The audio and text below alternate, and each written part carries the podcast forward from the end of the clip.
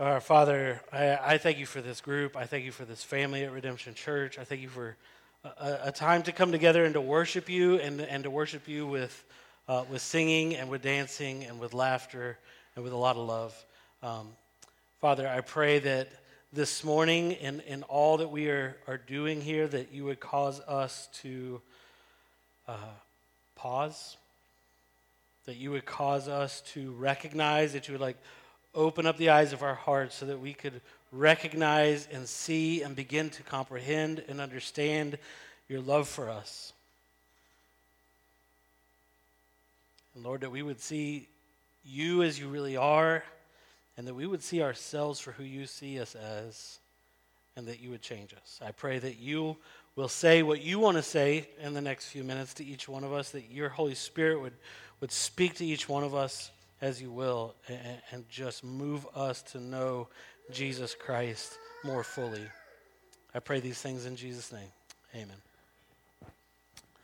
So, like I said, this morning we're jumping into John chapter 13 uh, as we continue through the Gospel of John. Uh, and in this passage, we're going to hear uh, John's account of Jesus washing uh, the disciples' feet at the Last Supper. Now, maybe you're familiar with this passage. It's a pretty well known scene. Uh, maybe you already know it's a picture of like servant leadership as an example of humble service. Maybe you already know some of the lessons that are implied from this passage. But sometimes I think familiarity can also lessen our understanding, right? It can lessen the impact.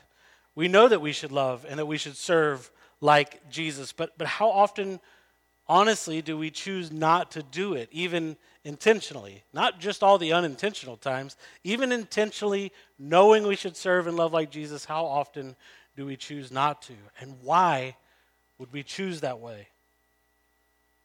I think maybe we can so easily choose to ignore Jesus' example because we are over familiar. And maybe being over familiar, we've forgotten what is at the root of this story.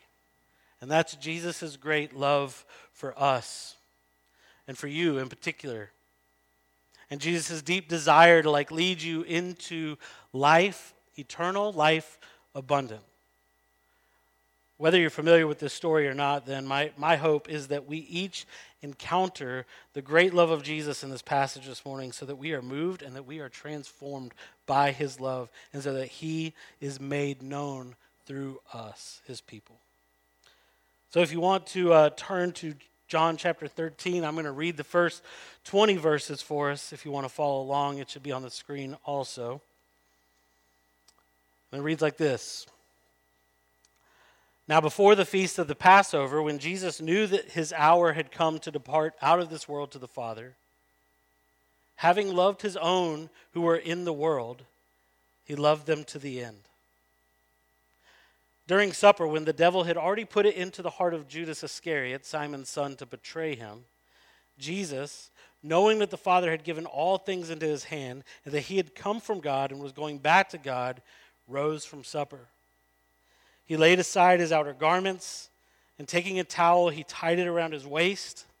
And then he poured water into a basin, and he began to wash the disciples' feet and to wipe them with the towel that was wrapped around him. He came to Simon Peter, who said to him, Lord, do you wash my feet? Jesus answered him, What I am doing you do not understand now, but afterward you will understand. And Peter said to him, You shall never wash my feet. And Jesus answered him, If you do not if I do not wash you, you have no share with me. Simon Peter said to him, Lord, not my feet only, but also my hands and my head. And Jesus said to him, The one who is bathed does not need to wash except for his feet, but is completely clean. And you are clean, but not every one of you. For he knew who was to betray him. That was why he said, Not all of you are clean. When he had washed their feet and put on his outer garments and resumed his place, he said to them, Do you understand what I have done to you? You call me teacher and Lord, and you're right, for so I am. If I then, your Lord and teacher, have washed your feet, you also ought to wash one another's feet. For I have given you an example that you also should do just as I have done to you. Truly, truly, I say to you, a servant is not is not greater than his master, nor is a messenger greater than the one who sent him. If you know these things, blessed are you if you do them. I'm not speaking of all of you. I know whom, whom I have chosen. But the scripture will be fulfilled He who ate my bread has lifted his heel against me. I'm telling you this now, before it takes place, that when it does take place, you may believe that I am He. Truly, truly, I say to you, whoever receives the one I send receives me, and whoever receives me receives the one who sent me. There are essentially three things that Jesus will draw out from this act of washing the disciples' feet. Maybe more, but three that we're going to look at. And the first is uh, that this is a symbol of his love for us. The second is it's a symbol of his saving and cleansing us from sin. And then lastly, it's a model for life in Christ. And, and all of these three things uh, have the united aim of leading us in the way of true living, eternal and abundant life, which is found in Jesus. So let's walk through those three things together. First, it's a symbol of his love. We see this from the very first verse. I really love how John starts this scene out for us. It's back there in verse 1. He says, When Jesus knew that his hour had come to depart out of this world to the Father, having loved his own who were in the world, he loved them to the end. He loved them to the end. Either way you take it, it it's, it's amazing. But it, it can be interpreted to mean that he loved them all the way to the end of his life. But another way to translate that is to say that having already loved them, he loved them to the uttermost. Right? He gave those that he loved the very most love. And it's this great love that's meant to be displayed in what Jesus does for his disciples here. I mean, maybe you can imagine the scene. They're probably seated around some low tables, maybe on some mats, maybe on some cushions. Uh, they're leaning on their left arms while re- eating with their right hands, which was customary, and their feet were sort of like curved out and around, uh, reclining around behind them. And maybe you've heard about their feet and how dirty they likely were, how the streets were filthy, how they were littered with animal droppings and dirt and refuse, and how they just had those sandals and feet were like their feet were like likely caked in the mess and the grime of the road. And it's a gross thing, it's a gross job to wash those feet. And Jesus, who's sitting at the place of honor at this table, the place of the leader at the table, the place of the teacher, the rabbi, he scoots himself back and he lifts himself up and he takes off his outer garment and then he wraps a towel around his waist. He pours some water in a basin and he begins to wash the stuff off their feet the mess, the grime off of their feet. But this job he was doing is something that none of them would have considered doing for one another. Certainly not for each other as they were peers, and they weren't even likely to offer to do it for Jesus, who is their rabbi and their teacher. Because this job it's so gross, it's, it's reserved for the lowliest people, like for a slave. And from what I've read, some Jews wouldn't even let their Jewish slaves do this job. They reserved it only for Gentile slaves who they regarded to be the very lowest. Yet Jesus begins this lowly work.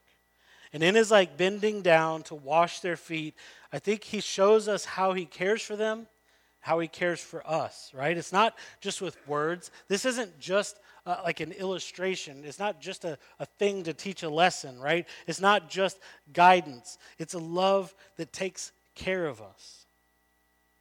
Like we often look to this demonstration as like an imperative for us to serve also, to do the lowly jobs ourselves, to do it with humility. And I think that's true and that's a good application.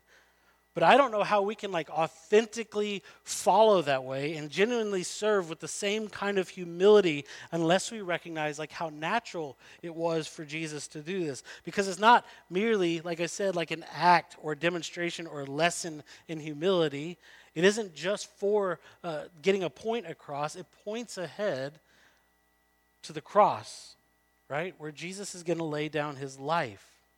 He says, You don't understand this now, but you're going to understand this later. He will die the death of the lowest, of the most foolish for them and for us. And you don't do that merely to make a point, right? You don't die on a cross just to make a point. It flows from who you really are and from your heart's true posture of love towards others. In the case of the foot washing, Jesus demonstrates like the natural love of, uh, of like a parent who cares for a sick child.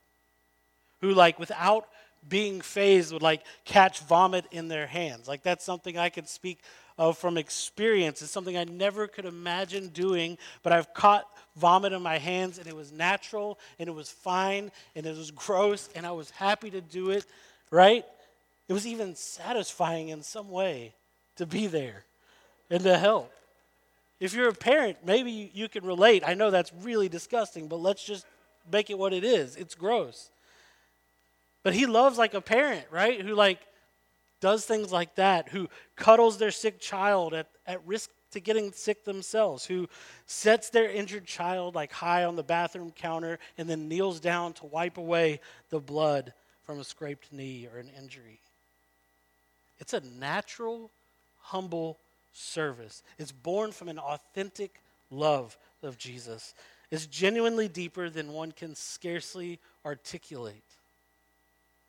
This is the love that he displays in washing the feet. It's not, it's not just a lesson. And of course, he displays this love even more so on the cross, which he's preparing the disciples for. On the cross, Jesus doesn't just bend down and clean up the grime, like he throws himself in the way of our certain death because it's how he loves us. He humbles himself to the lowest position and does the filthiest job and the hardest job for those he loves to the uttermost. He gives us the most love.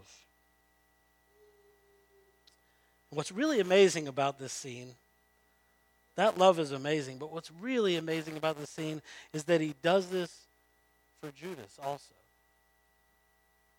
Like John makes sure that we notice this detail. He starts out with it. He's specifically letting us in on the fact that not only was Jesus washing everybody's feet. And not only was he washing Judas's feet along with all the others, but that Jesus was fully aware of what Judas was going to do even while he was washing his feet. John 13, 11, for he knew who was to betray him. That was why he said, Not all of you are clean. And then again, John 13, 18, when Jesus is unpacking what he had just done for the disciples, he says, I'm not speaking to all of you. I know whom I've chosen, but the scripture will be fulfilled. He who ate my bread has lifted his heel against me. And then, if you go down to the next part of the, the, the passage uh, in chapter 13, verses 21 through 30, uh, it's directly after Jesus washes their feet and unpacked what he had done for them a bit. We read this, if you want to follow along. He says, After saying these things, Jesus was troubled in his spirit and testified, Truly, truly, I say to you, one of you will betray me. The disciples looked around at one another, looked at, looked at one another, uncertain of whom he spoke. And one of his disciples, whom Jesus loved, was reclining at the table of Jesus' side. So Simon Peter motioned to him to ask Jesus of whom he was speaking. So that disciple, leaning back against Jesus, said to him, Lord, who is it? And Jesus answered, It's he to whom I give this morsel of bread when I have dipped it. So when he had dipped the morsel, he gave it to Judas, the son of Simon Iscariot. Then, after he had taken the morsel, Satan entered into him. Jesus said to him, What you are going to do, do quickly. Now, no one at the table knew why he said this to him. Some thought that because Judas had the money bag, Jesus was telling him, Buy what we need for the feast, or that he should give something to the poor. So, after receiving the morsel of bread, he immediately went out, and it was night. We can be sure from what John's telling us that Jesus knew what he was doing. Some have read this passage and they get the idea that Jesus essentially put the evil in Judas to do this thing. But, but lest we think that Jesus had put some kind of evil uh, on Judas, I think we must recognize from what John has just told us, Jesus knew he was washing his enemies' feet.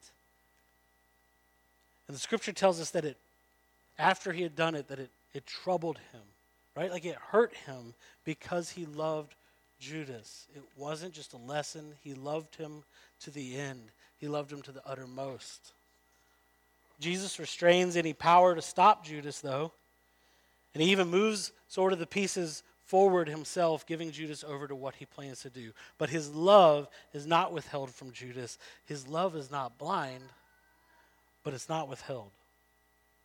The love that he offers and makes known to us in the, the washing of, these, of the disciples' feet, he offers and he gives to Judas as well.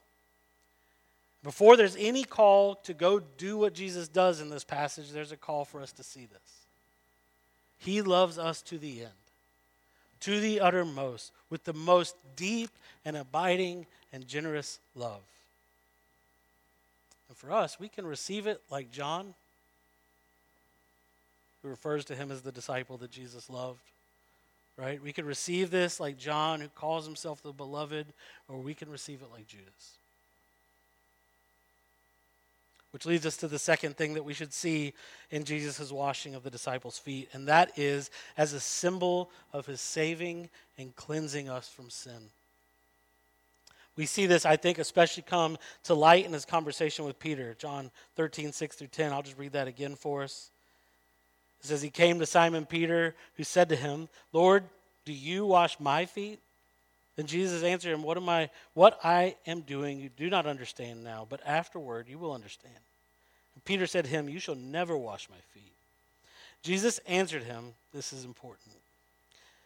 If I do not wash you, you have no share with me. Simon Peter said to him, Lord, not my feet only, but also my hands and my head. Jesus said to him, The, the one who is bathed does not need to wash except for his feet, but is completely clean, and you are clean, but not every one of you.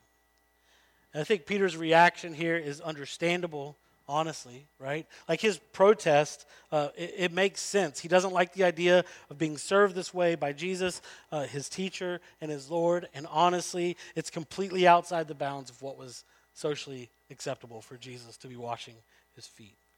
But Jesus says to him, If I do not wash you, you have no share with me which I think gives us real insight into what it means to be cleansed, what it means to be saved. Last week, Reggie said that believing in Jesus means you look to him as your ultimate source of life.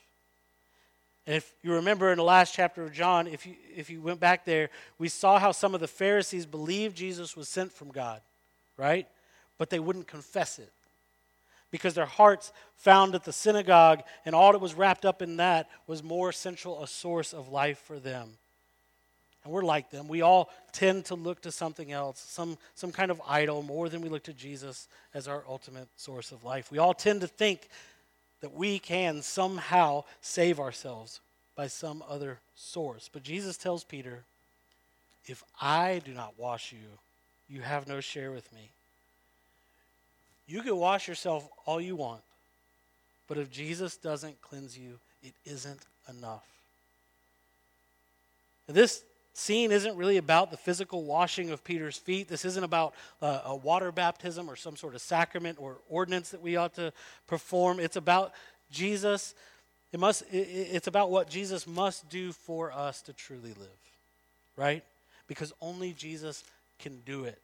And only if he does it can we truly have real and true life. So, this is again, then, it's a call to rely fully on Christ. I think there's a lot of, that is humbling for us in that. Like, it's a humbling thing to recognize, one, that we're dirty.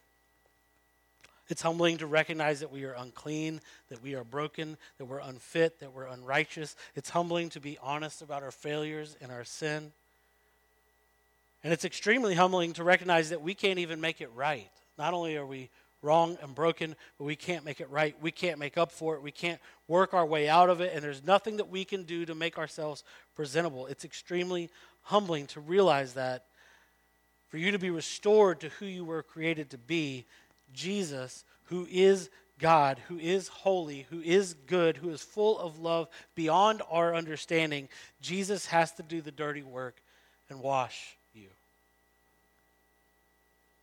Ultimately, not just washing your dirty feet, but by dying on the cross to cleanse you. But it's only in letting that be that we can truly be cleansed. That we can truly like be in Christ because this is what it looks like to find him as our ultimate source of life.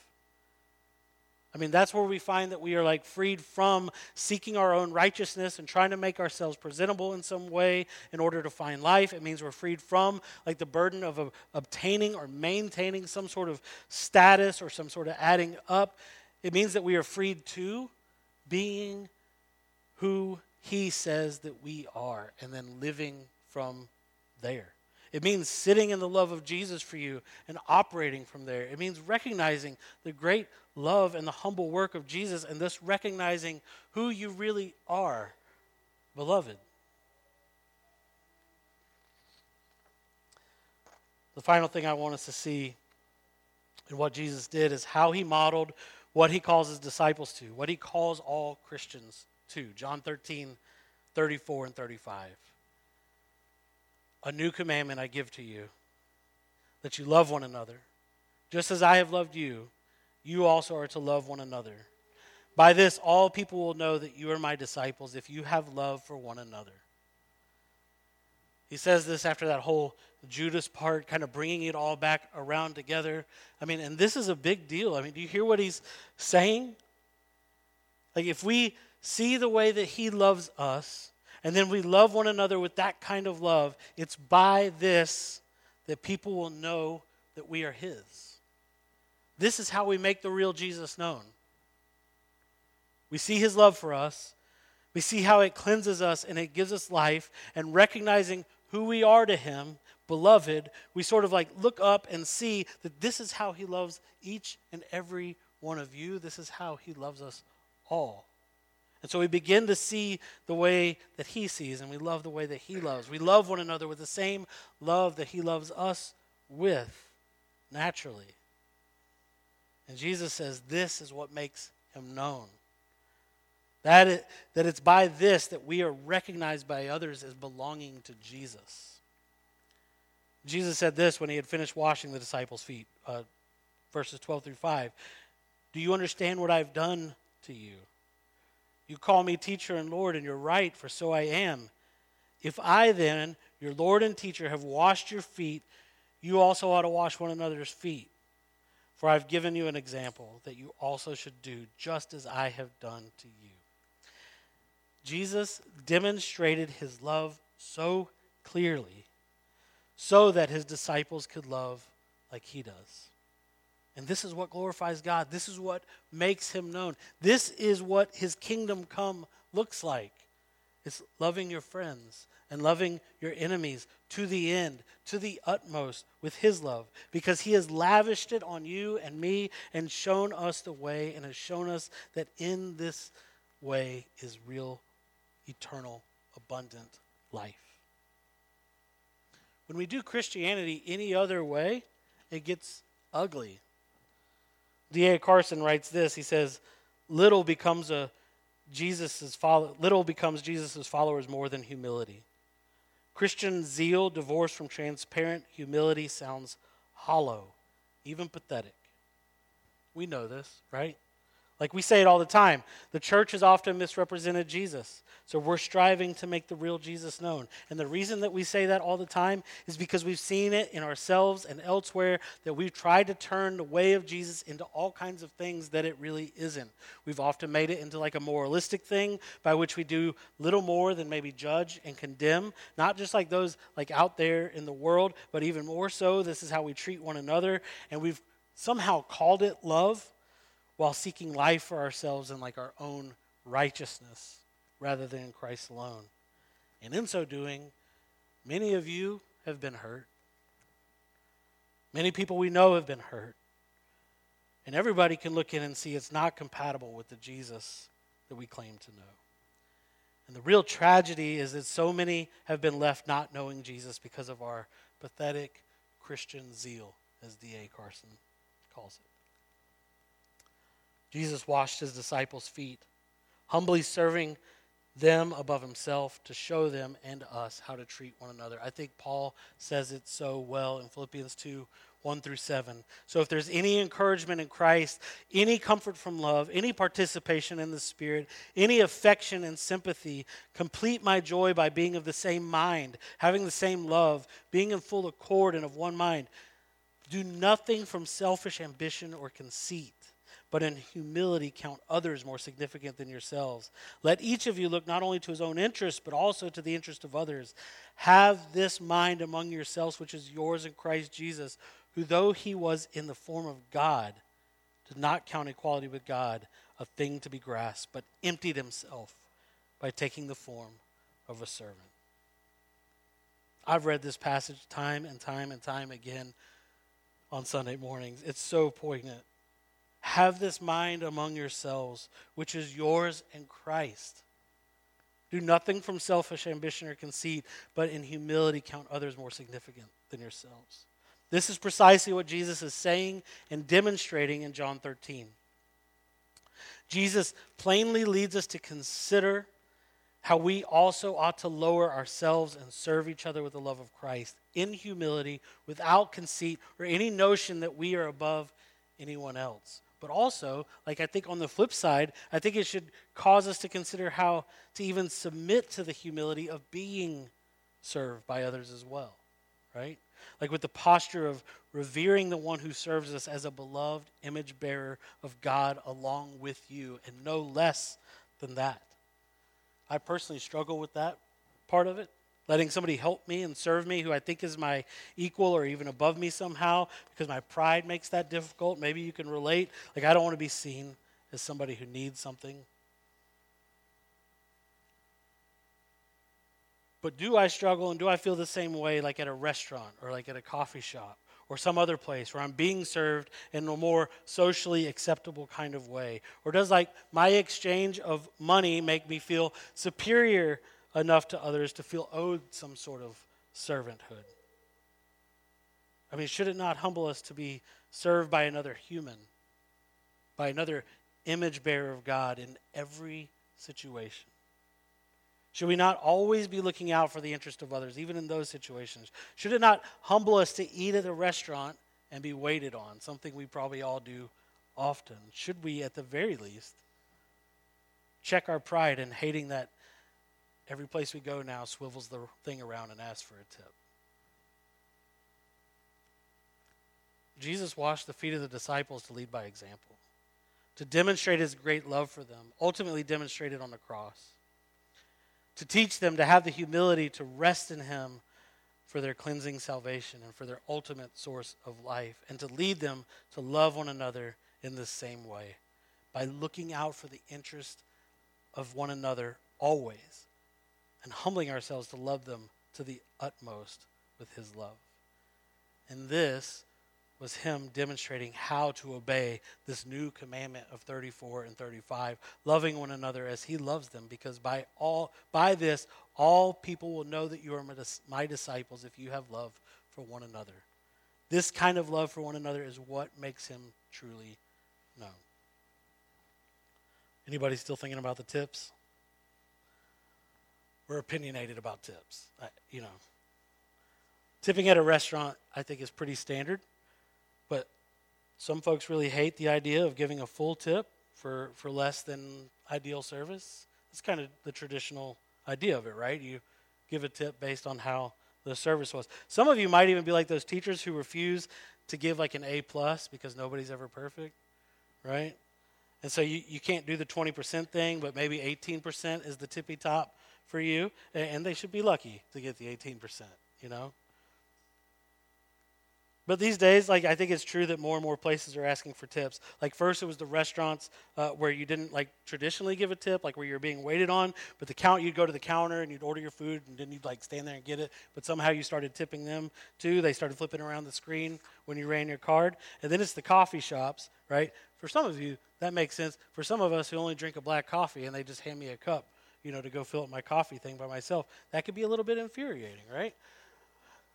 Some some drive-throughs will just ask you to your face if you want to give them a tip, and it's super awkward. I'm like, yeah, you just obviously now you, you know. And now it seems more and more places like leave this tip option open and they flip it around to see what you'll do. Uh, somebody sent me, uh, I think it was Eliza, um, sent me a video the other day uh, that was joking, but it was about the kids' check-in saying like how we should make it flip around and ask people for tips. So we'll be installing that. We'll talk about that tonight at the family meeting. Look, this tipping thing, it's just an example, right? And I'm not bringing it up because I have a bone to pick. I don't. It's just a daily thing that we all encounter, right? And because we encounter it so often, I think it's a good example for us to just look at and ask this question What does loving, loving like Jesus loves look like in those situations? What makes it hard for us to love like Jesus loves in those everyday situations? Like it might be a worthwhile practice to let the prompt to tip everywhere you go. Every time somebody flips that thing around, maybe it should prompt you and serve you to see others the way Jesus sees them. Right? You see that tip screen, it goes, Am I seeing them the way Jesus sees them? That's just a good question to ask. When the screen flips around, could you and I be prompted to remember then how Jesus loves us and has served us so deeply and generously and humbly? Could it be a prompt to like then look up and think about the person on the other side of the counter and how Jesus loves them? I don't care if it changes the amount you tip them or not, but I bet it changes the way we interact with them. Maybe we should also be asking some questions about what bothers you in the church community. What ways would it we, we maybe not normally consider serving each other? Where might it rub up against us a little bit? Maybe this year is a good year to ask, how would you serve somebody who's a Christian in this church or any church with a different political view than you? It's already started. We, we have to bring it up, right? We're going to hear about it all year. You're going to have brothers and sisters in Christ who don't see things the same way you do. Maybe when you encounter that, it's a prompt to think about how much Jesus loves you and how he loves them also. And maybe you then have a listening ear because you see them the way he sees them. Maybe it means you spend time praying for them or with them. Maybe it's just loving them generously through your differences. Maybe it's a gift. Maybe it's coffee. Maybe it's a sack of groceries or dinner together and just enjoying time together because you're people made in God's image who've been made a family. Perhaps it's putting yourself on the, the flip side of the serving thing, on the receiving side of being served. Perhaps you can consider how you can let somebody in to help you and serve you. If only to like let yourself be exposed to the blessing of being humbled by the love of Christ as shown by a brother or sister. Like maybe you need a little help cleaning up or with a project or with a financial issue or with a marital difficulty or with babysitting and helping to change diapers. And maybe it's humiliating to let somebody in. Maybe you should. Practically, we serve each other every Sunday, like in so many ways. Perhaps it's a good practice, like when you serve and volunteer on a Sunday, to just pause and remember what you are doing it for. Like helping with Redemption Kids and youth and security and the audiovisual team and leading in music, speaking, putting out coffee, uh, picking up the tables out there, picking up the coffee, picking up some trash all these too are meant to lead you to sit in Jesus' great love and humbly serve and love others with his great love. Like this task that you volunteer to do just for the, the hour or two on Sunday mornings, it might make the love of Jesus known to your own heart and to each other. I'm going to ask one more thing. Maybe you need to ask this about your life and home, at the home with your most immediate family in Christ, with your spouse, with your children. It might be the hardest place of all to ask this.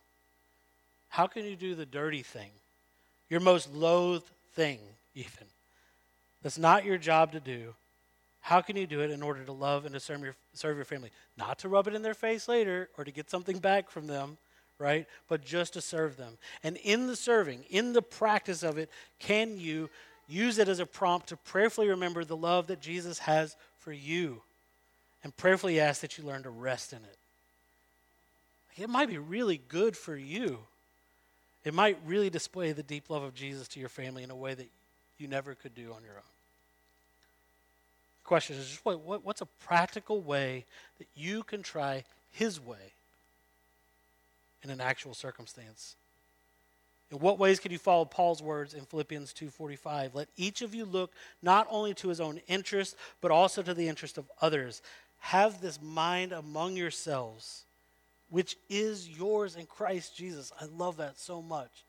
It is yours in Christ Jesus. I mean, that's the good news of it this morning, I think.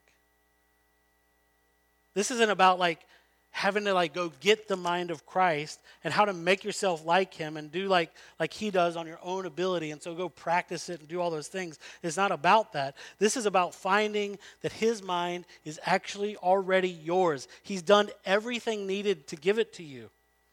He loves you. He died to cleanse you. And he calls you to rest in him and to recognize who his love makes you, his beloved. And in that, you'll find that you can see others with his perspective and his love and his mind. The question is only, in all these practical ways, how can you practically stay cognizant? How can you practice resting in this mind, which is yours and him? And the answer is to put others' interests before your own. Find practical ways to do that. Not to save yourself or to save them, but to stay cognitive, cognizant of his great love for us all, and then watch Jesus make himself known to us all. We're going to enter a time of response, and we'll do what we do every week. The band will come, and they're going to lead us through this time, and you have a moment to, to pause and to pray and to even reflect and even begin to maybe think about some ways where you could just use some way of humbly serving others or even being served as a prompt to remember his great love for you, but even begin to remember and sit in and rest in his great love this morning during this time. We're going to come and we're going to take communion. Where we take the, di- the bread and we'll dip it in the wine or the juice, and this represents the body and the blood of Jesus, which the foot washing just was looking forward to the cross of Jesus Christ, where he gave himself for us, and he loved us to the end, to the very most, to the utter most. He loves you like that. He died and he rose again that you could have new life in him. And when we come, we are remembering that that is true and we are proclaiming it to one another in our action. And so, if you're a Christian and you can confess that, we would invite you to come and to take and to remember and proclaim Jesus with us together this morning. Uh, you can also give your tithes and offerings in the back. You can do that online as well. Either way you do it, in, in this moment of reflection, it's a weekly practice for us to pause and to remember who He is. He is our life giver, He is our provider, and He is our sustainer. And we are completely free to rely on Him at all times. And so that act of giving back to Him it is just an act of worship in that way. We don't want to let that go by or slip out of our account. Take a moment to reflect and to worship your, your, your, your life giver and your provider and your God. I'm going to pray for us and we'll move into this time.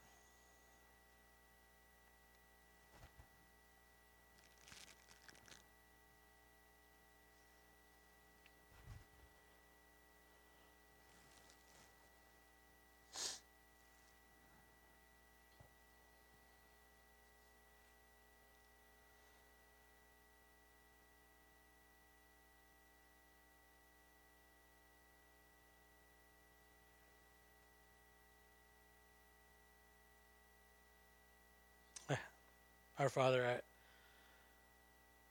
thank you for the great love of Jesus Christ for us, uh, your great love for us. I thank you for your word, where we get to see Jesus. And when we look at Jesus, we see you and we see your great love. We see exactly the way you are. Thank you for this scene and this washing of the disciples' feet.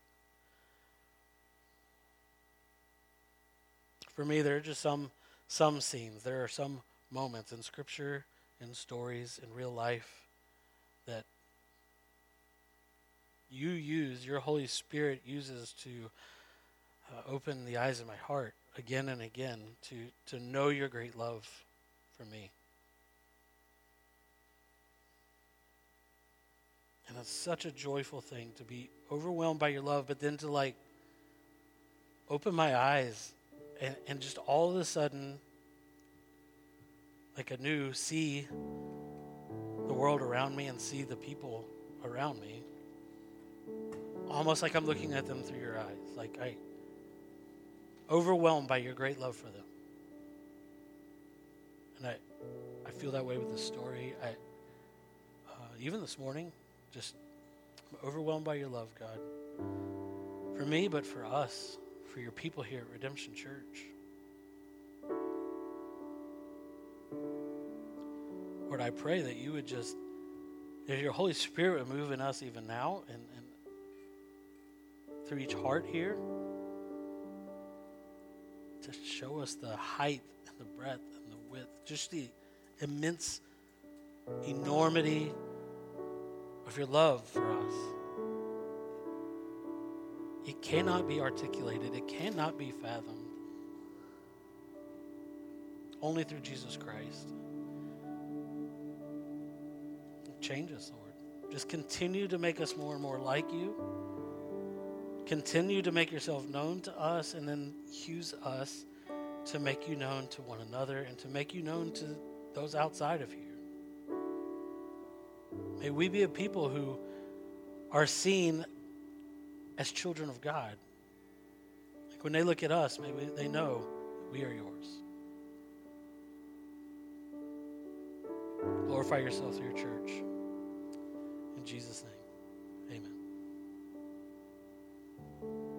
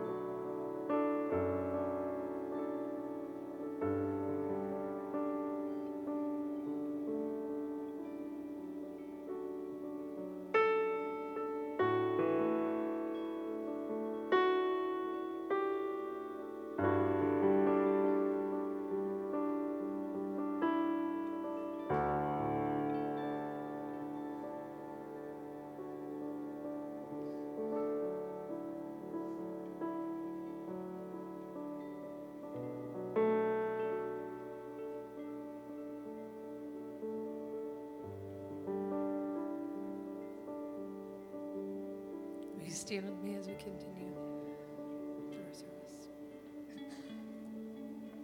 I'm going to read this corporate confession of sin together from Psalm 51. Have mercy on me, O God, according to your abundant mercy. Wash me thoroughly from my iniquity. Restore to me the joy of your salvation.